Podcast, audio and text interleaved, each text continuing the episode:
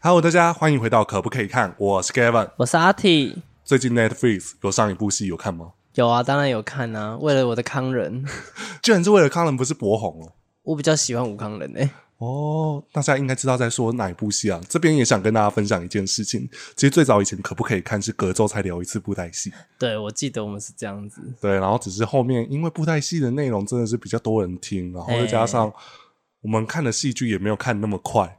就是所以很快就没有没有话聊了啦。对，就是你可能你看完那一部，但是我还没看，要不然是我看完这一部你还没看对。对对对，好比说哪一部戏，像那个我的婆婆怎么那么可爱，就是你看完很久之后我才看呢、对啊，然后我记得我在去年的时候，我就敲完说我要看《孟婆客栈》嗯但是我直到上一次我防疫在家的，我居家隔离的时候，你我把它才看完。哦。哎、你看这样隔多久？哎、可是防疫在家好像真的很能够追剧，对不对？，对，就是你如果没有需要居家上班的话好，看来我不够让你太忙，是不是？讲这样子， 哎、我没有，那个时候是真的是大家时间去看呢、 好啦，我们今天为什么会用“妈别闹了”？哎，刚才我们有讲到这部戏啊，没关系，我现在告诉你，就是我们要先来聊“妈别闹了”。是，那其实这一部戏呢，我觉得它跟布袋戏有一点小小的关联，一对，点点，就我一记点点。得是你跟我讲到他这个结尾的主题，有扣在那个主题上的时候，我就说这就很像霹雳很多这样的角色啊。然后以及他做配乐的人是做霹雳音乐的张卫凡老师，是所以其实这部戏的音乐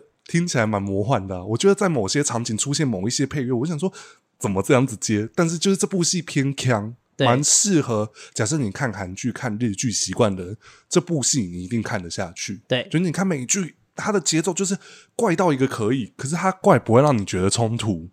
而且这部戏啊，基本上你把它分作单集单集看，也都看得懂。嗯，说实在，它虽然整个剧情一直是连贯下去的，可是其实你从中间开始看，你也看得懂他们到底在做什么事情。哎、对，对啊，其实这部戏算很直观，很好了解。然后以及这部戏为什么我会一直想聊这部戏，是因为我们今天的布莱戏主题跟这部戏有一点点关系。但是我想先来聊一聊我们最初的初心，好不好？就是我们也喜欢看一般影剧啊，尤其是台湾本土制作的戏剧，我们也会更会支持。好比说阿提。前阵子很常看像台湾的鬼片，哦台湾的对惊悚片啊，不是对啊鬼片恐，怖片我都几乎会想看的、对，啊，好比说《还愿》，我看过那个是什么咒，哦我是讲咒啦，对、啊，对对，对对对，然后还有我们其实有几集，其实我们录完，可是我们没有上瀑布啊，啊，对哈，瀑布，对啊，华灯初上也没上啊，哎、对，华灯也没有上对啊，啊，后来 就尘封在那边去了，尘封在那边没关系，那个就是一个我们的小宝藏，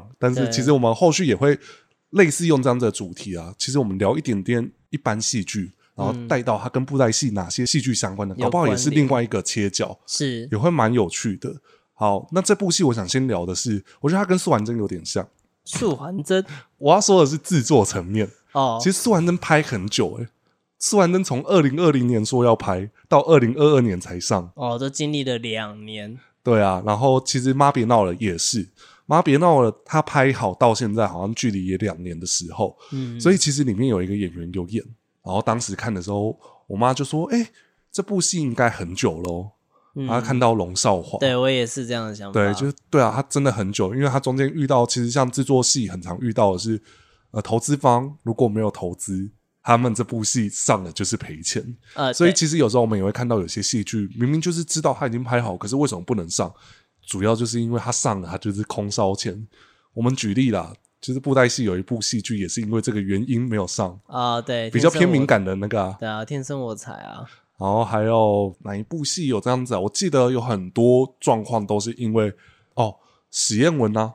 史艳文也遇到疫情的关系，投资方没有继续投对啊，对啊，对啊是这样子啊。所以我觉得在台湾的戏剧圈来说，嗯都会遇到一个最困难的问题，就是钱在哪里。对，后投资的问题、对啊，你是不可能是说哦，就像我现在在做影片，我们要请别人来赞助我们，你嗯要拿什么武器给对方？对啊，我们得要有一些长处，让人家觉得你可以投资。对，这也跟烦不烦那个时候我有聊到一件事情是，为什么布袋戏永远都只能做布袋戏这样子的题材？因为第一个，我们的受众 TA 就是吃这一块，对所以也就是说，其他人想要介入没办法介入，嗯，所以他们永远就是类似用门外汉，然后甚至说只能用异业合作。异业嗯合作，它是卖他们家的产品，而不是卖布袋戏家的产品。所以其实这个就关系到投资方的问题，然后也是以至于《妈别闹了》这部戏延宕到现在有两年左右了。嗯，然后我当时在这部戏刚开拍的时候，我就很期待，因为当时卡斯一出来，我就觉得这部戏绝对中，因为有金钟女帝那个贾静雯，啊，然后柯佳燕两个都入围金钟奖，然后也对都拿过，你都有得过奖啦。对啊，然后还有吴康仁也得过奖，对啊，哦，演什么像什么，然后金马男配角对林柏宏。博红，然后以及这一部戏叫《妈别闹了》，所以妈妈很重要嘛。嗯 妈妈，对 啊，妈妈妈是比例很赞，对啊，那时候看到 Billy 的时候，我就想说，哇，我很期待这部戏会怎么呈现。然后实际看完这部戏，我就默默留下一句话，就说，果然这个角色只有他能驾驭。嗯，如果假设是找潘丽丽来演，绝对也不是那么的合适。也许她驾驭得了这么强的感觉，可是那种所以我觉得潘丽丽会比较真的是慈母的形对对象，对，对，可是 她没假办法像像 Billy 演的这么毒舌，应该说，Billy 本身对大家的社会印象就是那样子。对在戏里面他就是本色演出。对对对假设今天是苗可丽来演，讲到苗可丽，她其实有一部戏有得金钟奖女主角啊，就是《含笑食堂嗯含》笑啊。食堂嘛，所以对，而那一部戏她是演少女、欸哦，对啦啊，但是她本身是泼辣，就是那种嗯，讲话直很接很快机速，关枪那 么丢力戏啊那种，对对对不对对？公掐平啊那种，对啊，嗯所以其实孔家平， 对啊，讲得出来应该都算有年纪啦，啊听得懂都算有年纪对啦，对对，还是要那个冰冰的，丁丁的已经很后 期了，很后期啊。可是应该还是偏有一定对，应该还是经有历才会知道这件事对对情对啊。我觉得不管是任何人去驾驭哪一个角色，他都会有自己的诠释方式。只是 Billy 特别适合这个角色，因为是在这部戏里面演绎的是她的丈夫死了。嗯，然后这一个妈妈她要去求他新不欢，甘寂寞，她不甘寂寞去求新欢，但是在这一个社会的框架下，会觉得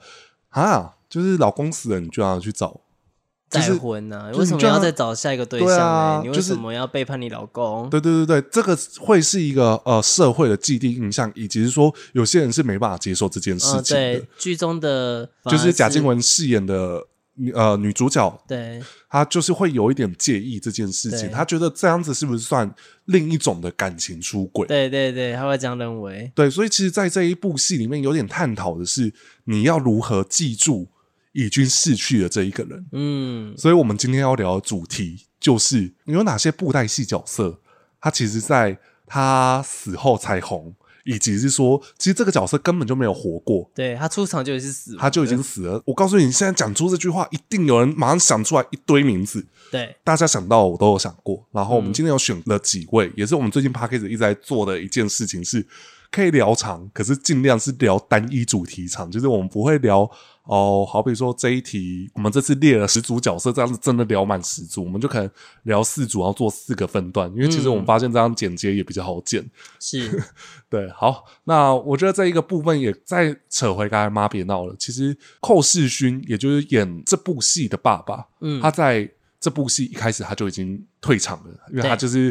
以一个嗯背后零角色登场。他跟女主角们，就是因为有三个女主角嘛，有妈妈，有姐姐，有妹妹，她们都谈心，她们之间的桥梁反而是这个爸爸。对然后爸爸用另外一个形式来开导他们该如何面对当下的难题。嗯，而且这些难题回过头来看，在爸爸离开前，他都已经预料到了。嗯，那本日记啦，那本日记啊，那些用心叫他去做什么事情，都有一个对于这三个女生的了解。嗯就好比说，Billy 演的这一个角色，他有点天真，有点烂漫，嗯，他也浪漫啊，可是他更多的是烂漫，就是很直接，可是他没有想过后果。对，但是老实说，如果他是我妈，我应该会气死。对，就是如果假设 老你实说嗯是真的遇会到这种妈妈，就是她每次看到你就说：“哦，你怎么长得那么丑？”对之类的，然后哎、很毒哎、 哎、可是我觉得这样子也会觉得这又是另外一种亲子互动关系，对因为其实像我跟你受到的教育都是要对妈妈很尊敬，就要是对爸爸日式很教育啊，对啊，然后他们说什么我们就必须得做。对，那所以遇到 Billy 这样子的妈妈，就会觉得，哎、如果假设我出生在这个家庭，我会是怎么样子？因为你不能用你现在的个性去对啊，套用在那个状况，因为你绝对会觉得很不能接受。对啊，对啊，反而每个人都要学。剧中有一个角色是曾婉婷饰演的，就是很开怀的接受任何 anything。哦，对对对对 对，啊，好，那我们聊完这一些前导，就是想跟大家分享这一部戏，其实最后它留下一件事情是，不论刚才说感情出轨如何，其实你要如何想念这个人，是你用你自己的方式，不是别人告诉你你该怎么做。嗯，就像呃这件事情，我应该依稀都有分享过啊，就是我爸爸离开的时候，其实。那时候我好像都哭不出来，我只有觉得心里少了一块东西。嗯但是你要跟人家去分享，我又觉得我的个性是做不到，就是我可以跟我女朋友讲，可是我没办法，就是我朋友来跟我关心，我有办法回答什么事情，嗯对啊我很难都还会跟他说，哦，我觉得我爸这样子也算轻松啦、就是、嗯其实这些话都有点偏口是心非，其实你很难过，但尤是你其又你又不知道怎么讲出来，或者是说你不知道该怎么去讲你的心情吧？，对啊，尤其你讲没出嘴啦，就是那个时候又遇到一部戏，真的是我那时候真的哭到爆，是因为那部戏是我的遗物整理师。啊，我是遗物整理师，对，对我，我真的就是那时候看，我觉得很能理解男主角遇到的问题，嗯以及说像这次文泽大师离开，惠峰在台上讲的那一句话，我非常能理解。其实你的日子还是会继续过下去，但是对你的心态真的很像过了几百年，嗯你还是没办法接受一个你回到家里没有这个人，嗯就是你回到家里不会有这个人跟你聊天，即便你以前对他口气不是很好，嗯但这都是生活。对，然后我其实到那个时候我爸要离开的时候，我就告诉我自己是我要记得我跟他的相处过程，嗯这些经历才会有值得。嗯所以其实那时候我都会有点像是跟家人聊天，我们都会在聊他好笑的事情。嗯，所以我很喜欢文文泽大师这次他们设计的那个桥段，就是让他的家人、他的同事来分享他的在他人生中发生的哪些故事，因为这些是故事听起来好笑，但是你会听到流眼泪。对，为什么那个流眼泪不是悲伤，而是觉得对，这就是他，嗯那个是有点感动，以及是觉得我真的很难形容那个是什么样子的心态。嗯所以其实那时候，哦，我看到重播，因为我是真的看重播，我真的看三次，我哭三次。嗯我那个哭都不是那种哦，呃，就是那种他讲完我会默默滴眼泪下来，因为我太能理解他们那个状况。嗯，对啊，反正我们讲的这些，其实都想告诉大家的是，就是有些事情不是我跟你说现在好好把握，你就会记得，反倒是你可能要在过一段时间，你才会知道这些话的用意。我觉得，也许哪一天你真正经历过哪些事情，这些话对你有帮助，我觉得我就功德无量了啊，我就是胜造七级浮屠啊， 神造七级，对吧？你刚才是想说我是不是要哭了？ 没有啊，没有啊，没有 啊，还好，因为我感觉出你现在没有到那个情绪点上啊。没有，其实我一直以来都可以很开玩笑的在讲一些事情啊，嗯，就是因为有时候蛮我地狱的，你有时候开自己地狱梗，我真的觉得哇， 靠我觉得那个就是已经能够接受了，所以其实你开地狱梗是，因为你知道这些玩笑只有自己能开嘛，但是这些玩笑哦嗯讲出来大家会笑，是那就 OK 啦、就是反正我自己接受，大家也会开心，那就好啦。，对啊，所以其实这没什么，所以我们就来分享第一个角色。我不想聊他太多啊，因为我们已经聊了好几集都在讲这个角色，而且都还做他的男人包了。 就是建军十二恨、啊。对建军十二恨就是退场了，才让人家特别记住，对，甚至是说比他生前还红， 对有这个状况。老实说是这样。我觉得这个我们在当初懒人包就聊过啊，就是有一个角色他不需要写的长，嗯，但他有一个好的故事，就会让人家够印象深刻。建军就代表这一件事情，是，他是所有我们有印象的长寿角色有最好的、呃算收尾吗？其实我觉得他收尾，我在这次做懒人包，我才发现大家这么气这件事情，哪一件事情？就是建军退场后。下一集，傲笑王城区灭了轩空岛哎、。你不知道大家很气这件事情哦。就是我没有想到会气成这样子，会就是啊，因为大家就会觉得，那你早一点去做这件事情不就好了？对啊，建军就不会死啊。你的劲招赶快放出来啊！那傲笑王城要跟大家 say sorry，、哈哈哈 哈所以我还不敢写傲笑王城啊，因为其实傲笑王城真的很难写呢。 就是嗯，好，没关系，下一题好啦，我觉得这一讲到建军，我也可以提到一个角色海商君。哎，是海商君他其实在生前就很红，但是死后、它造成的话题更多。嗯也曾经我在重录的《英雄世纪》黄文泽大师那一集，嗯大家可以去听这一集，只有上 podcast 嗯那一集我就有聊过啊。其实最初我没有想过我要上有关于海商军的片段，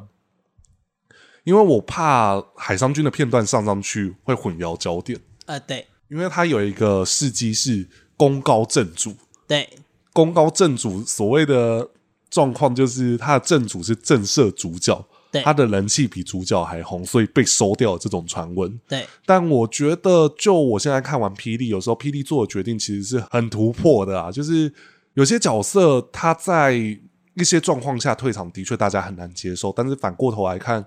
这些令人目瞪口呆的那一个下场，嗯反倒回来看，它会是一个经典。就是很要错愕的，就像离奇退场啊，哎、对这一集真是很夸张哎、竟然可以高到这个地步，我们高到比快速完真的懒人包还高哎、对，我超想说扯的、欸。我吓 到了，大家这说么喜欢这一题，我觉得其实有一部分是因为引起大家的共鸣，反而对，大家更喜欢这样子的题材，所以近期的可不可以看，以及是说像不看也可以，甚至观后感，我们都是往这个方向是。尽量说一些大家有共鸣，但是我们不要把它说死，让大家能跟我们互动。是有互动，我们才能知道说下一集要怎么去做。好比说，我们录音的当下，我们刚上中二特辑 Part Two，嗯但其实，在上之前我，我很犹豫的原因是因为中二特辑第一集的成绩很好，嗯所以上第二集会不会滑铁卢，就没有想象中那么好，嗯这个又是一个考量，所以这嗯很两难。好，我我讲了这么多，就是觉得霹雳在设计啊跟设定上，也许这些是讨论过，也有可能向大家揣测的，但是大家不是在那个状态，很难去评断什么嘛。对，所以老我们实说是这样，我们真的就是尽量我们的立场，因为毕竟我算是在赚布袋戏的钱呢、呃对了， 所以某我方不面能来讲是这样我，们不能讲的太 over，我们还是要、就是我们 Sugar Daddy 如果愿意懂内我们，我们都还是会帮他说好话。没有啦，我觉得真的不好的地方，我觉得在大家长久听我们节目下来，应该有发现，真的不好，我真的会讲， 嗯但是我不会讲的这么的直白，我可能会用我的方式来表达怎么做更好。嗯我也希望在听节目的大家是跟我同样理念，就是不好的地方我们可以提出来，告诉他我的见解如何去修改比较好，嗯就是怎么做比较好，反而不要说烂死了，我不会这样子做。可是你会怎么做？你有让人家知道吗？嗯对 啊，这个反而是大家可以去想一下，就是的确你有你自己讲话的自由权，可是我觉得可是善良一点啊啦、对我劝你善 良，哦我劝你你善良。好，那刚才讲完建军嘛，那第二位我准备的角色，那时候我提给阿提，阿提就想说，哈，为什么有他？但是我说这个角色，其实在他死后，他的戏路才正式展开，嗯以及是说比较红一点点。这个人是人觉非常君，对我觉得上一次我们聊组合特辑，嗯非常君的段落非常的小，小到一个可怜，因为天地人法他们三个就都在排挤人爵，导致人爵在斩魔录时期根本没戏。其实老实说真的没戏，真他的只没有在后半部的时候才终于对啊，后半部给他拉尾盘，而且尾盘只有拉五集。对，实际上只有五集，对啊，实际上就五集啊，因为其实天机超五三五四退场嘛，对然后君奉天在隔一周退场嘛，对君啊奉天跟一页书在隔一周退场嘛，因为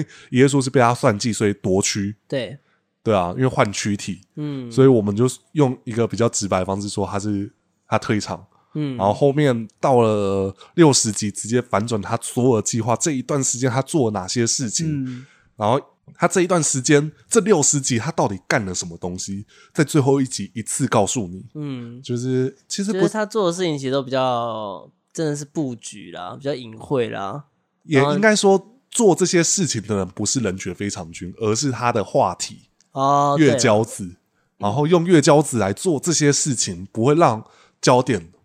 跑到人爵身上，甚至是说、嗯英雄榜还为非常君写两集特辑，他的部册变成写两集，哦，是哦，是写到两集哦，有写到两集，我记得是有写到两集啊，我记得那个时候他的段落很长，哦，因为其实它的内容算真的很多啊，因为他的确就是要把它分成两个角色看，月交子跟非非常常君本人这样子，对啊，所以他的戏份其实最主要比较偏坏的戏份是给月交子啊，嗯，人觉比较偏负责情感，因为对在最后一集，他已经滑铁卢了嘛，他必须要找到制胜方式，所以他决定牺牲原本他人鬼体质的鬼体，对，就是席烟儿，让他变成就是完全体。嗯，所以他吃掉席烟儿，但席烟儿在退场前那一句话，我我记得那时候阿提讲到还会哭，就说那个干棍博要进，我都知道这些。然后我想说，哦，好，而且那一次的反转，就是斩魔录真的是尾盘拉的很好，所以让我对这部戏印象很好。嗯，因为那时候好像是播完隔天就有编剧座谈会嘛，我记得就是斩魔录结束，战祸邪神前，嗯，然后有编剧座谈会啊，对对对对对对对对对，然后我有去，然后编剧就有讲说这一段时间的布测，对，然后其实对，的确人觉他的安排上，我觉得就是像我们刚才说，就是月教子他是负责计策，嗯负责耍坏耍贱，我还会更贱。对然后他负责当坏人呢、对啊，但人觉他负责比较偏情感。其实我们反过头来看，人觉会不会在意？反正我们回头过来看嘛，就是人觉在这一路上的情感，你觉得他没有付出真心吗？我觉得他是有付出真心。嗯举例啦，命夫子的弟弟，我忘记他名字，啊，陈丁伟三跳是吗？哦，对，停三铁庭三铁死的时候，他是真的悲伤吗？我认为他是有悲伤的。有，我觉得有点假，你觉就得是有？回头想会觉得其实是假的吧？也许是假的，可是我觉得在某一个层面上，他是有珍惜这个朋友的。哦，好了，啊虽然也对他有啦，骗这个朋友，但是我们就某些程度来说，其实即便我跟你有利益关系，有时候我会骗你，嗯，也对，对吧？所以，嗯而且重点是，庭三铁跟人觉这个人并没有直接的利益关系，嗯，所以他会不会为他悲伤？我觉得会啊。也有可能会啦，对啦，对啊，你看他连牺牲席烟儿，他都挣扎过了，就是他会想一下啦，他情愿席烟儿恨他，嗯，所以他就说尽情的恨我吧，嗯在那个地方，对吧？我没记错，他是这样子说对啊。。所以他吸收了席烟儿，但是他其实也许有一点悔恨吧。这个就确定是有的了，毕竟在进套的时候演出的时候，我记得是有带到这个感 情的啦。你给我讲一半呢、我以为你会帮我接啊，我平常讲话你都不帮我接，我就现在要帮你接，嗯、好吧， 气死人，哈哈哈哈，气死人，真的气死人。好，就是有时候我会故意玩一下阿提啊，不然他都说我们节目很单向，都是我在聊。啊，我就是都听 Gavin 在那边讲肖伟， 没有啊。我觉得这个部分是因为在列这角色，我想起来，如果要符合我们今天聊的主题是，嗯因为在席恩儿死后，跟君凤天遇到一个状况，就是鬼魄回归归港，哦，鬼魄回归，对，所以等于君凤天的鬼魄变成地龙印的一个要素，对对对，然后以及利用席恩儿的鬼魄变成烈红角，是，而所有戏份都来自于席烟儿化为了烈红角对人觉非常君这个人非常好奇，嗯，他不记得事情的太多，对可是他一直印象有一个声音在指引着他对去探索所谓的真相。那我觉得这就跟我们前面聊到“妈别闹了”一样，非常君死了。可是他一直存在某一个角落，有点像地茯苓般，就是你好像地府 里，你今天去打开一个宝箱，它就会飞出来跟你说：“哦，你接下来要干嘛？啊，你拿到这本秘籍，你就要去做什么事情之类的。”是有点像打 NPC 解宝，就是你哦，我解完这一个，它下一个点会出现，我就要去下一个点。嗯，猎红角的剧情有点像这样子，但是我觉得它的尾盘，也就是我们上次其实在组合特辑聊过的，它的尾盘拉的很好，来自于他利用席烟儿的遗憾嗯来原谅了人觉的悔恨。是，就是其实他一直以来他都不恨人爵，嗯，他其实只是很疑惑为什么当初人爵会牺牲他，而不知道人爵为什么牺牲他，嗯，所以他去探索这个的真相。对所以他在时空沙漏，他才选择跟人爵同样，对，我们我与你沉沦，哇对我跟你一起在那个时空里对，面，哎，那一段很感人呢。就是我不要你孤单了，我不愿让你一个人了。对哦，哎、那边真的看的时候，我我有哭出来，我就 哦，不愧是周师傅，周师傅在写就是感情戏，真的是真的是偷眼泪的 怪物啊吗？不会啊，我觉得这一段大家应该都能理解，因为其实我觉得在惊涛蛮多段，我们真是不要看前因后果，我们看结果都算是好的结果。对啊啊，其实结果是好看的，好比说我们刚才讲到的人觉的事件，对，还有我们上一次提到我在佛剑特辑里面提到的净月观音事件，对，其实净月观音应该我这样子提出来，你应该就能理解为什么我会觉得它只有尾盘好，其实中间跟接到为什么这个结束就会有点太长了啦，太长了啦，就是啊对啊现在的人不习惯。呃，我要等一年才收到答案，对，又这不样是又不是那我个，不是海角七号又不是大 S，哦，大 S 二十年门号不用换。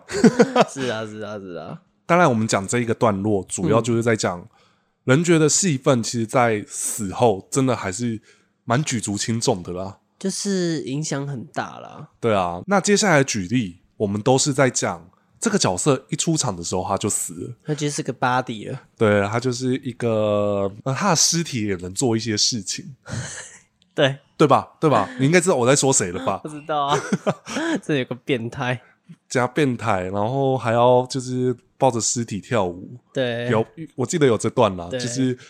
来自傲风十三颠的，女神，她也是女神欸、她算女神啦，就对是啊，她有我记得一个传说，说有一位女神在鳌峰上铸铁成剑，对，就是我们的冷艳，对，人然后也她她很美耶，对啊吧、而且她的剑都叫天之炎对、天之焰，对对对，都跟她的炎焰有关系。，对都会有她一系列作品啊，嗯，而且我突然间想想，萧中剑是喜欢冷艳的吗？是啊，是吧？对啊，没错、对吧啊，她那是冷醉也是啊，但是所以他们冷两个都喜欢妈妈的特质。对啊，但是冷艳喜欢的是，萧无人呢？啊，不，他喜欢萧正月吧萧萧正月啊。所以其实 这有点恋母情节吧？对，我就觉得哇哦，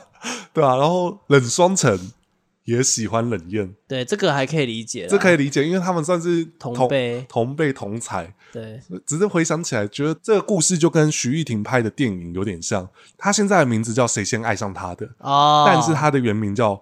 我们都爱他哎，其实叫我们都爱他也合呢》，，也合啊。可是当时被就是我们所谓的投资方阻止，哦觉得这部戏没有记忆点，叫《我们都爱他》有点太哦然后我们都爱蓝蓝他路的感觉。对哦，对，但是如果叫谁先爱上他的，有点像是这有哎、给竞你争一感个的疑问是，哎、这一句话的意思是什么？你嗯，在看电影才会理解，因为其实我在还没看电影的时候，我根本就不知道邱泽饰演的角色是什么。对啊，谁先爱上他？对，所以他谁先爱上他，我原本以那可为能是邱泽吧，比较原本爱上他。原本 是靠北攻杀毁啦。 好好哦，就是讲给你朋友听。 好，大家不要再把我跟阿提送他奏堆， 我居然，我现在鼻子卡住，我真的是难以对啊，我刚想说你怎么会卡着那么严重？对，那我们就讲冷艳。其实我对冷艳的戏份没有太大的印象，因为其实主要是因为黄荣记那时候只要演到傲风的戏，其实我有点都会飞 out，就是我会想说哦，好，讲故事啊，就是一直在讲故事，嗯可是其实又是那一句话。如果有些故事被抽掉，是不影响后面的剧情。对啊，我觉得，嗯，身为罗孝子的我呢，我还是很喜欢看啊。我觉得其实，在对肖中建的人设是很有趣的，对，可是其很实丰富啦。我觉得萧中建有点像是被剧情拖累到的角色，对，就是他没有足够好的发挥，就是他他只有带着一片期望登场，因为对萧中建是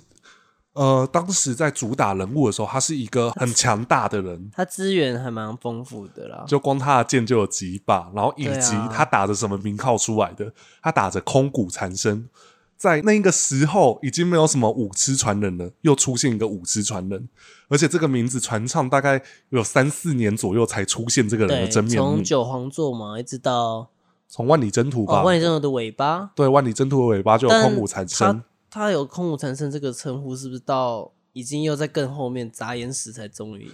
又出来了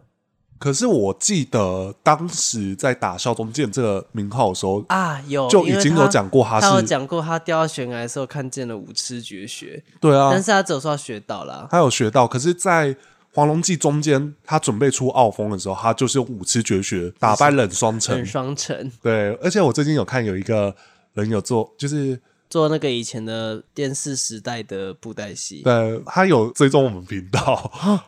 因 因为我们之前做建军啊、做狂刀的时候，他都有来懂内。哦，是哦，对啊，我所以靠我我有看有他眼的不影识片。欸泰山呢、我对啊，所以我觉得接下来就是，其实有些内容我们真的没办法讲太多。哎，搞不好有些专业姓名可以帮我们补充，然后只是帮我们友善一点。有时候我们看了也是会心痛的哦，然后想说自己到底多笨。是是是， 好，那我觉得对于冷艳，我的最基础印象是它的剧情来自于男人堆的故事，对，而她始终都是一个很美的仙子，然后都对不太。不太他不食人间烟火，对，不太去管他们要干嘛。嗯，然后他铸剑的时候就必须要耗尽精气神，对哦因为好像他是以自己的血还是自己身上的要素对对对，去成就那一把武器，所以其实到后面他即便被杀害了之后，他的骨头还是被做成一把很丑的武器。一只手啦被扯下来做那个不成剑的概念，冷霜城啊，嗯那时候在被打败之后，就心理变态把他的尸体挖出来以外，还把他手扯下来嘛，啊，我再补充一下，其实我们应该要来讲的是肖中剑的故事啊。其实我觉得肖中剑的故事带出冷艳，冷艳是在这个故事里面的一个偏重要的配角，他其实是牵动肖中剑的个性纠葛。我觉得有时候肖中剑他有点避世，嗯，其实是有点受到冷艳的影响，对因为他受过伤，他先受过的伤是因为他跟他爸爸不和，嗯，然后他因为年少轻狂，所以离家。对再次回家的时候，爸爸家却破死人了亡对啊对，那这件事情对他就已经有一个伤害存在，嗯以至于他去找出当初他爸爸告诉他的一些线索，嗯去去到澳峰去求见，去求比较高深的能力。然后当中遇到了一些人事物，好比说冷醉、冷嗯双城，那在这一个情况下，他结识了冷艳，然后一点一滴的去揭开以前萧正月跟冷艳的故事，对，来认识了别人口中的爸爸。嗯哼，对，然后再来就是跟冷双城、跟冷醉的互动，有点像是单纯朋友的互动，但是没有想过的是，冷双城是包藏一个嫉妒的祸心。对，所以在萧中剑的介入，打乱了他一切的布局。对，以至于他决定要杀萧中剑。在两个人准备就是相爱相杀的时候，嗯哼，呃，冷艳下了一个 flag，他说：“我的剑不能杀冷家的人。啊，对，”所以在萧中剑准备第一次，也不算第一次，反正就是中间其实他们打过很多次嘛。嗯在冷艳还在的最后一次，萧中剑赢了，嗯准备要杀冷双城，是，结果冷艳出来挡剑，对因为他的立了 flag。对，我的剑不可以杀人家人，对啊，所以冷艳其实算是死在自己的武器当中，对。自己杀自己。其实我也有点忘记澳峰十三店的故事，因为那个时候我好像被禁看了，而且是刚好前面二十五集，哦，可所以是刚好我重新再看的时候啊，刚刚好就是那个吉无中飞下来，然后就吉屋中是二三级登场对，我记得我大概在那个前后才回来看，哦所以刚好一半啊，所以前半部我几乎是没看的因为《黄龙记》我会特别印象深刻的是，那时候真的有一次很疯的出六集，那时候我看到好痛苦，就过年的时候 啊，看得很痛苦的原因不是说哎、诶很难看很痛苦，是一次要看完六集，不能一次看完六集这件事情很痛苦，啊对，就是因为你已经知道你有六集了，而且以前是租片，你要对啊三天内要拿去还不，然你会看不完哦。对啊，你真的是拼命在那边看。好，反正其实我依稀印象就是最后就是冷双城就嫉妒心爆发嘛，对然后冷艳也死了，是，对啊，然后而变且成还有点嫁祸给萧中剑吗？对，因为那时候冷醉上来，嗯所以看到了一幕是邵中剑剑刺冷那个艳，冷艳，又想攻击冷双城，对，所以导致冷双城就把它刻意用成说哦，他杀人夺剑，又对想对杀了我，对，所以冷醉才会变成是原本他是用剑高手，变成他在这件事件之后只用刀。对，对，然后这一个故事其实冷艳伴随的是这三个人心中的形象跟他们给他的印象，然后导致他们三个情仇纠葛。对，也就是到最后黄龙记的最后一集，冷醉跟萧中剑对决嘛，嗯，然后两个人最后都是拿天之眼跟天之焰 PK 嘛。对啊，对啊，然后在一切的算计下，冷醉输了，对，因为两个人都中毒。两个人都一起喝毒药的概念啊，对啊，那是因为冷醉不想要呃不，想用那种萧凌的 boss 赢对，他所以两个人一起喝。对但是其实我觉得，就这个角色而言，其实，在整件事件，他是一个最无辜的受害者，对啊，甚至他也不是冷双城的亲生儿子。对，因为冷商城就说了，只有冷艳才有资格生我的小孩。我是冷艳，心里想的是，你怎么不想想我想不想被你插呢？哦，不好意思，我比较粗俗，你怎么不想我要不要为你生小孩呢？我们最近很常用到 B，我这一段我就不要指定用 B 了，我就是要让他直 接 直接讲出来，我就让你自己尝试那个后果。 什么差差不差？你以为你很千秋？差差 差！好啊，我觉得这一段大家应该能理解。其实冷艳她的故事，她其实有点像倒叙，对我刚以为你要说他是个道姑，吓死什么我道？姑？因为你刚刚讲道说他是个道姑， 不是啊哦他道 道具对啊，它其倒实叙是法先的有一个结果，才对让你回去看当初傲风十三颠的故事对，。为什么他会躺在那边？对啊，为什么这个女生会牵动这三个人的爱恨情仇？是真的是相爱相杀。对，那其实分享完冷艳啊，那我们接下来来到今天的最后一位啦，我们就聊完这两个人，他是一对组合。哦那我们保留一个遗珠，让大家留言刷起来。怎么没有他？哎死后才有故事的。对那我说这一对组合有点特别，因为其实这一个组合到现在都还有戏。哦对，就是我们的剑风云跟剑泽仙，尤其见泽先。对啊，剑泽仙一登场就死了，对，而且他还到现在还是会出来，我就觉得哇，他灵压真强。对啊，压都压不下来呢，对啊，什么样都会有他。对啊，而且其实剑泽仙那时候在霹雳竞选路，要说上阙啦，对，上阙的就贴时近候玄路的时候，海报其实就已经有放他了。已经有在提示有一个仙人角色要准备登场，对然后在故事中间就已经提到剑泽仙这个名字，对但是没人抓得清这个轮廓，对，然后可是到了竞选路下阙，嗯，直接告诉你这个角色不存在，这角色只是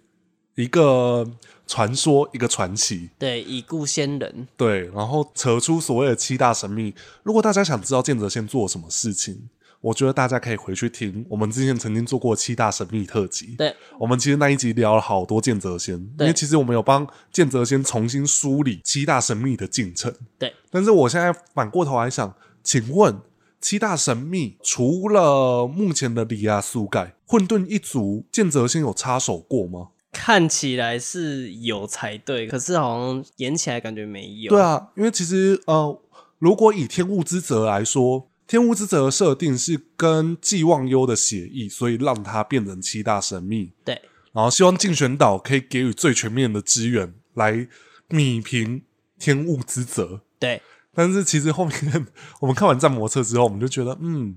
天物之泽跟七大神秘的关系其实很低，就是他只是被冠名进去而已啦。然后以及后面用天物之泽的那把剑嗯哼来去贯穿所谓的七以量， 我居然正在安档的戏，我就忘记它哦，对了，他要贯穿那个地层嘛，然后让七念之飞出来啊，对对对所以让对地狱可以有机会浮上台面啊。给他一个管道啦，对啊，那引产手术的概念。对啊，所以其实我自己真的是看完就是七大神秘，我觉得连结性很低的，反而就是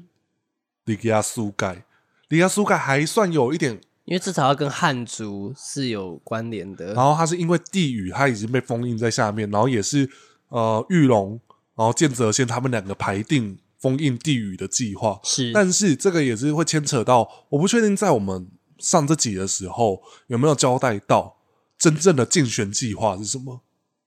因为其实我记得当初选项裂变的主打是会公开一切为什么要封印地狱的，就是什么什么什么之类的排布是什么东西。哦，有这件事哦，有啊，我记得那时候就有 个要主是在哪打里讲的？其实我真的不知道剧情大纲，哦剧情大纲是哦就有在写这件事情，哦但的确有交代地狱为什么有地狱，对然后以及它的就是呃那个跟神荒子的前身有关。啊，对啊，对啊，对啊，那这个个浩君君浩对嗯啊，那其中为什么又扯到剑泽仙？哦，然后以及这我不知道是不是我有漏看啦，只是我会觉得好像演到现在，我还是会有一点点疑虑，一点点。嗯，就想说，哎、因为我们现在录音的当下，差不多演到三十三、三十四，已经差不多要结尾喽。对啊，所以其实我可以讲一个很坦白的，对我来说，我觉得《寻山裂变》是，呃，在大纲的编排上其实 有一点可惜的一部戏。嗯，我就是觉得我觉得他可能有想要尝试一些不同的演法，对还有一些插入不同元素，可对，是在这种结合之下呢，好像不是这么的乐观哦。就是玉龙影视也没有表现的让人满意。对，就像我我要讲一个状况是，哦，唐无玉潜伏进入书界，化成狂影不复嘛，对，然后他就很紧急说，哎、不然你们赶快去抠玉龙，其实希望是玉龙影视来帮忙。 对，结果百重拳抠奥给他，就说你们相信谭无玉， 就想说，冲杀会啦。 哇，你好相信我们的啊谈谈呐没？有，重点是那打这通电话干嘛？对然后啊你只是精神喊话，跟苍一样。对，说我们精神啊，至少人家唱精神喊话是要有行动的 呢。结果你这个只是真的口说无凭的精神喊话呃， ，Hello，就是我会觉得，其实选项裂变，呃，我觉得其实，在后面一度围城跟凤舞池的结合这件事情是，我反而觉得，哎、这个设定是有趣的，因嗯哼，为最后凤舞池有可能变成一度围城，然后又牵扯到乳价为了这件事情有一个挣扎在，然后再到这礼拜抢先看演到是说，秒风云又做了一件很快的事情，是告诉乳价要选一个。你要凤舞池跟一度围城，还是要跨红青？让他去选择，只能牺牲一个，你会选择哪一个？哦，有点像当初冰封诀的呼应。冰封诀其实也是喵红魂做很多事情，让易天玉去选择。嗯，我相信听完这次的 podcast 后，应该很多人就会说，没关系，你练国语就好。对啊，是不是？我真的是，真的要我讲的时候，我真的讲不出口。可是我觉得你这次中二语录讲那句“莫改还要给三分”，我都觉得哦，好标准哦。没有，其实我本来就会讲台语，我只是真的要我一直在讲，就是刻意要输出台语这件事情是你会有点困扰，会有一点障碍，而且我会讲完就会心虚啊。你应该有发现，有时候我讲完会自己心虚，对啊，所以那个就没办法。就是我有办法现在跟你就是讲乐色话用台语，全程用台语讲是 OK 的，因嗯为我们的确有时候私底下沟通会这样子讲话，对，对，但是我没办法。嗯，对，尤其你在念稿的时候，你其实有点像表演，就对我来说，它有点像是演出了，演出了，我对啊没办法就是切换啊，就像呃唱歌这件事情，我可以私底下唱歌很开心，我还有办法在音准上。如果真的今天要把它当成一个演出，我没办法，欸嗯哼，我就是会把它当成一个很难跨越的心 魔。好这啦，时候来一首嗯《心魔》，那刚才你讲到心魔嘛，那我觉得剑泽心也是大家的心 魔，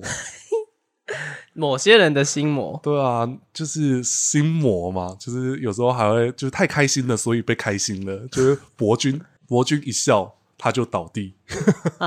对，想说哦，我终于把月无缺给弄到弄倒地了嗯哈，结果就说哦，我地之心不就在眼前吗？这不就有了吗？对然哇，后就直接把他开膛手给他开起来，摔而，且这些戏份是在剑泽县正式登场，其实在算是竞选录的最后几集，对竞选录的下阙。对，哦，对了对了，对啊，因为那个时候是因为剑风云的真实身份曝光。嗯，对啊，其实这个我们就要讲到剑风云，它的原声叫剑城风云儿。对，红婚离，对，那这一个角色从一开始登场，大家就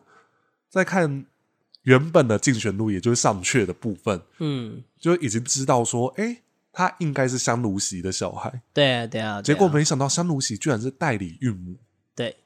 他去植入了像灵族，所以他同时也是后援的后代。哎是，然后那要算是他的寄生吗？还是说那算是后援本身，还是后代？后代，对只是后援可以透过他来当成媒介。对，要当背体的概念了啦。然后同时，建泽星也生病啊，先出交啊，对我如果没有记错的话，剑泽线有点像是元神记在风云儿的这个小孩子的身体里面吧。对，对然后吗？然后所以所以才跟这个后援的这个等于两个共存在他身体里面啊。对，所以啊，他他的身体是个多重宇宙啊。 对啊，你看灵之子，然后其实也算是类似像以前苏咕鲁那种灵之子，对 啊，对，那个灵是那个你知道吗？哎那我知道灵魂的灵。对，那我觉得在这一段的设计上，其实算是当时竞选录蛮有趣的彩蛋。我确实在那当下没有想过风云儿会成为剑泽仙，是哦，没有，我所谓的没有想过，是嗯在初期的剧情里面没有想过他会因为我我是在下阙的时候比较觉得哦，那他一定是剑泽贤，他有可能是剑泽先，可是我觉得这也是编剧一直在玩观众嘛，对对对因为他有点对对像是要告诉你他是剑泽先，嗯但他又不是剑泽先，对对对最后让他变成是他继承剑泽先的精神，对意志，对啊，他然是后横山传人，横山传人，可是他在最后一幕又变成剑泽先的脸，对， 而且哇，我想说这算是夺区的那一种意那我念希嘛，望穿为意志的人可以长得帅一点，比如说像刘以豪啊，也不错，传你意志，这样我就可以变成他的样子，不错哎、哦你那什么脸啊你？ 嗯凭什么？没有，我想说，所以你要传谁的意志？你也好歹列一个比较上一代的嘛，你列一个当代的哦，上一代的哦，那我想一下哦，嗯，寇世勋，我我想再换一个没礼 貌。 我们啊不好这意一思集不是讲他吗？啊， 不好意思，不好意思，我心有所属其他人嘛，其实我也想要龙少华啦，龙少华，我一生活得很洒脱，而且还有活得很自我，嗯，好，我觉得这个也跟《剑风云》有呼应。诶，我觉得扯得到诶，嘿嘿， 《剑风云》它其实原本是风云儿，它有点浪荡不羁。对，然后，其实我觉得在初期，他不是受观众喜欢的一个角色，看人呐、啊，要对看人。对我觉得他不算特别吸引观众的原因的点是，他有点太冲动，他就有点像现在的凤舞池，好，可以，对吧？他其实是呃角还色有定嗯位一样，角色定位一样，然后很常会扯后腿，对，然后只是他有趣的元素是在于他本身的谜团太多，嗯，所以导致这个角色一直有进展、有发展新的故事出来。而且也真的在成长啦，对，大家一起跟着风云儿一起成长，嗯，成长到他变从黑发变白发，对，变成素还真的脸。哦，不是啦， 其实我觉得他变剑锋以后，那个脸蛮像素还真的，哦，就是对那个神韵啊，吼，我觉得他很像素还真，所你以刚才我很像副董欸 吼，讲话干嘛吼吼什么？反正对我觉得啊，不要再讲偶头的事情了，好不没好有，？就是我觉得他就长了一个主角脸呐、我说真的啊，对啦，他是有主角脸的，但是不要讲这个。哦， 好，我们就讲到他他变成白发了之后，嗯然后又变成应该是说所有的内容卡在他身上，又变成林之子。原嗯本想说他可能借此退场嘛，因为通常很常因为这个原因，这种角色就必须要得收掉，嗯就会导致像我们刚才说的发生就是两方势力对战，嗯好比说呃剑泽先跟后援在那边谈定协议，对然后风云儿会跟他说：“哎、我以我性命担保，他们不会作乱。”是，对啊，就是觉得嗯，风云阁真的是也算是重情重义，因为他的意念是在讲说，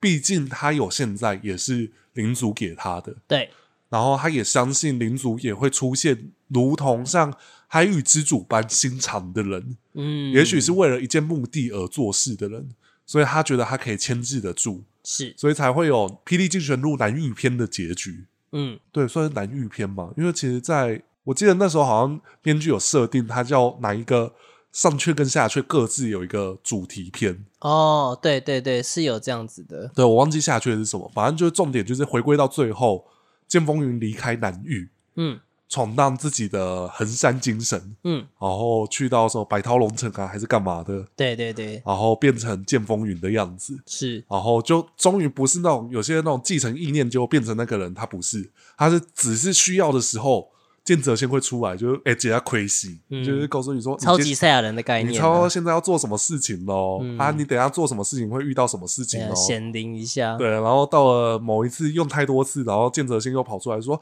哦，这次是我最后一次哦，你之后看不到我喽。嗯，然后明明就还是在出现， 对，还是不断的在出现呐、可可恶！ 剑风云想说，好不容易我要当主角了，结果在这个时候，剑风云就退场了。 哎、对，真的是这样，哎、其实那个时候就有人在揣测说，岳无缺跟剑风云应该会退场，就其中一个应该，其中一个会退场。然后我当时跟阿提讨论，我觉得以我当时这个消息出来的时候，我是支持岳无缺退场的，因为我我觉得会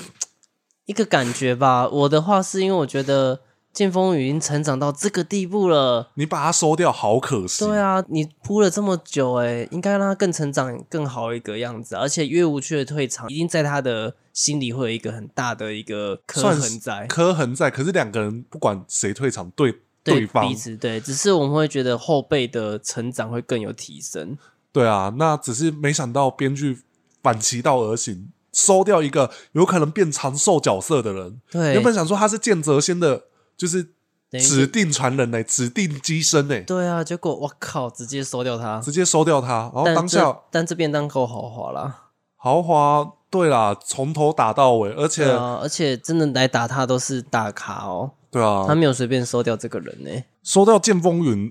的那个当下，我就想说，哈，他这样子就死了。嗯可是那个可惜是来自于对这个算是你说的后辈，嗯就是觉得他还没展翅高飞，却在这个时候就退场，嗯，就是觉得哎、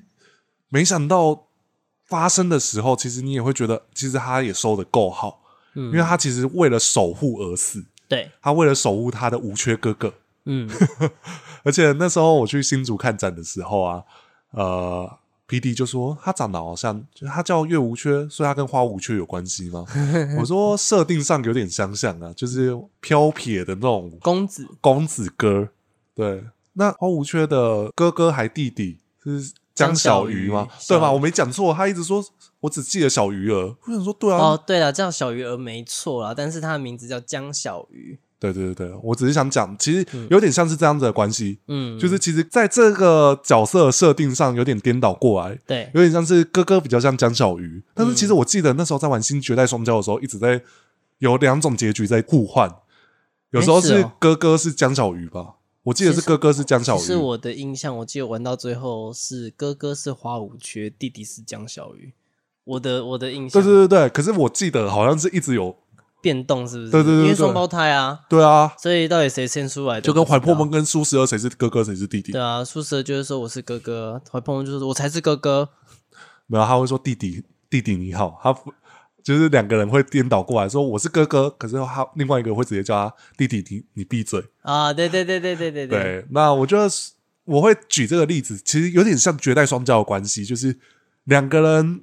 到后面其实有点互相扶持啦。对，但是绝代双骄的剧情不套用在剑风云跟月无缺身上，哦对，不行，可以不行不行，完全不一样。只是我想举的是两个人的互动关系，嗯，他们从不打不相识嘛，对然后到最后。呃，月无缺观察到这一个这个弟弟不是来取代哥哥的，嗯，其实他重点是他不希望他的哥哥被取代，对，某方面来讲他是这样子，对，所以他很看不顺眼剑风云。对，你不凭，准用，对你凭什么用我哥哥的名字对啊，走跳江湖？所以我封印你的力量，嗯，你应该要去多闯荡一点啊！你应该要用自己的能力来让武林认识你，而不是打着我哥哥的名义。嗯，对，当然他也是那个时候他堵烂他哥哥了，对啊有一部分是这样子，但是回头过来想，其实他是有点偏傲娇，是在觉得说他哥哥只有一个，不会有人取代得了他哥哥。嗯，而在这个相处过程中，跟剑风云变成哎、有点骂鸡骂啊，就是觉得、嗯哦，原来你也受过这些考验，因为他透过、呃剑风云的意识，知道嗯对说剑风云发生过的事情比他想象的还多。对，而在这个少年，这个年年轻少年，其实他也经过几百年的剑风云，对啊，因为他进去天窍几十年，人间一日，对啊，对啊，对啊，就时间是呃没有同步的，对，所以其实剑风云他修炼过，然后以及他经历过的比岳无缺想象的更多，让嗯岳无缺开始对这个人改观，然后导致后面剑风云做一些事情，岳无缺会全力 support，哎对，然后到了后面，剑风云翻到手记才发现，原来当初的真相不是岳无缺叙述的。为什么嗯岳无缺会痛恨哥哥？其实是哥哥封锁了一一件秘密。那那个秘密就是岳无缺为什么会丧失一段记忆，然后他想不起来。而最初岳无缺告诉的真相是说，剑泽先抛下他一个人，对啊，然后他痛恨剑泽先的保护，嗯，很像自己很无能。对，而呃始终保护着这一段兄弟关系的，其实反而是岳无缺。岳无缺受天火焚身嘛，对啊就是其实是为了剑泽仙的计划，所以他几近快死。对然后剑泽仙才会有刚才我们说开心事件吧，对啊，对啊，就是他所有器官都坏掉掉，然后又被那个伯君还是干嘛的之类的。嗯，我我会这样子叙述，是因为我有点快忘记那一段时候的事哈 哈情。哈哈，但是我可以跟大家说的还是那一句话，大家听过我节目，我都分享过，我其实很喜欢岳无缺在冰封诀的表现，对，因为他的情绪来的有道理，嗯，就是他恨的是那一个不守义气的哥哥，对，然后他气的是哥哥过度保护他，搞得自己很像无很无能。但其实反过头回来看，是因为哥哥受尽了他的保护，受尽了他的付出，所以他选择不让弟弟再陷于危险。嗯，所以，同样的，这个心情来到了岳无缺对上剑风云，岳无缺也不希望剑风云遇到危险。可是，其实嗯一天到晚在出事的其实是岳无缺。哎、对，没错，，对，然后以及刚才我们前面有讲嘛，岳无缺他的心脏是别人的，所以那时候邵无非他就是算是被威胁，所以要用伯君的心脏来换了。嗯对这么说好了，所他被以邀被当人质啦，也算人质，对啊，没错啊，被当人质啊，就人质人质。对啊，你两不个交人质出都我是，你不交出我夫君的心，我就杀了他。哦，然后那个画那个脖子，哎，画那一下通常都是真的角色退场才画那一下。，对，就哦，哦，那个那个潇洒 梦，对啊，对，银妹真的是，对对对对，对就是后龙啊，我只会记得哦后后龙啊。然后岳无缺应该没有心脏，应该要死嘛，结果没想到一切都是各个布局。对他有一个人工心脏，对他是钢铁 人，对啊，他有一个人工心脏会自动运转欸运，转，哇然后让剑风云揭开一切真相。嗯，然后为岳无缺就是续命，然后找出如何让他恢复的方法。对，然后结果没想到在这途中一场算计，却让这两个可能成为兄弟的这两人嗯，天人永隔。对所以到了岳无缺赶赴战场的时候，剑风雨就死了。对，然后有点像那个忆秋年那一段，嗯，就是你平安无事太好了。我记得那一段好像是类似剑风云有一段话没有讲出来，然后在独白，岳无缺来了之后才说出来，对，哎就跟那乾坤林的、嗯，的对，然后而且他好像有点意思是说，还好那天被踢倒的本命灯是我的，所以杀害剑风云的是叶图 灵。啊呀呀呀呀，哎呀没有呀啦呀呀这是不一样啦吼，对，我觉得这一个就是像剑风云跟剑泽仙不同的地方是，剑泽仙是原本死的，嗯可是剑风云它是后面有一个很好的结尾，到后面它的故事延续也更合理。这一个他退场了，甚至大家会觉得剑风云会不会复活，导致后面出现了雨灵儿对，大家用剑风云的标准去看这个角色，嗯，但其实雨灵儿有点像当初的风云儿。对，比都较其实像啦，比较对像少年啦，就是他嗯们小朋友啊，不谙世事啦，然后对也不知道该怎么处理事情，是，只是让岳无缺有一个投射的记忆点，是他跟剑风云很像，但他终究不是剑风云，嗯， 对啊，我觉得这也算是对岳无缺一个残忍吧，哈，对，对啊，因为他已经失去过，你又来了一个。嗯，这件事情，如果假设是我们上次曾经聊过这件事情啊，如果再给你重新选择一次，你还会选择同样的道路吗？啊，还是你要选择根本就不记得这件事情？可能还是真的觉得就忘记这一段吧，这个也跟我写父亲节特辑的时候，呃，我写到有一段，我觉得，哎、其实以前有一段戏有写过、诶段君衡嗯，他去救他的女仆媚生，对，因为在中英界，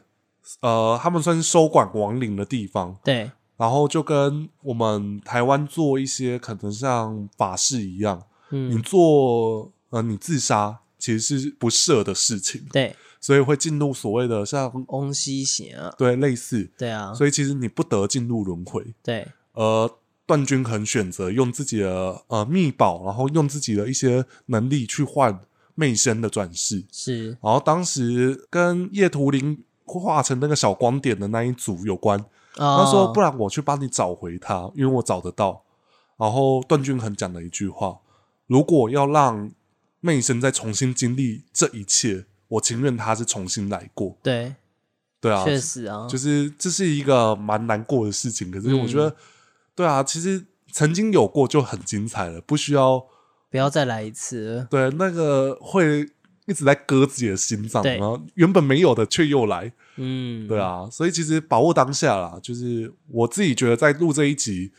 这一集的企划不是我写的，这一集企划是阿提提的，啊哈哦哦，对了，我放在良是我提的，对啊，是他提。然后我想说，哦，好，那我们就来录录看。嗯那只是也算是我们一个尝试的新的方式来聊，可不可以看？嗯，我们希望用一些现在的戏剧来聊，可能布袋戏有过的相似情节，嗯搞不好也可以跟我们的不看也可以做出一点区别嘛，因为我们现是在不看也可以，有时候会有组合特辑啊，就是什么人物特辑，嗯，所以可能我们在 p a c k a g e 聊的做到影片上，可能又会你知道吗？就是一点重复。对那我们希望尽量可以做出一点区别。后续除了聊老剧以外，也会有聊像这样子结合时下的戏剧，嗯，然后去搭配布袋戏的人物来聊聊。我不知道大家喜不喜欢这样子的风格，我自己是很喜欢。嗯如果假设你是有听过最早期的，可不可以看？也可以跟我们分享一下，嗯以前我们分享过哪些戏剧你也很喜欢的，以及觉得有哪些戏剧可以融入布袋戏来聊聊的，也可以留言跟我们说。嗯，那我觉得今天的单元就差不多聊到这里了，因为我们聊了也蛮久的啊，然后也聊了很多人物。嗯那一样就是喜欢我们的节目，可以留下五星评论，就是 Podcast。嗯那我们应该预计在九月的时候，我们会进行 Podcast 的改版。嗯那这个我应该后续会录影片来跟大家说我们之后的更新时间。理论上礼拜六我们还是会持续更新在 Podcast 平台，但 YouTube 频道可能会有一些调动，嗯，大家可以期待一下下。好，那我们今天可不可以看就到这边喽？我是 Gavin，我是阿 T，大家下礼拜六再见啦，拜拜。拜拜。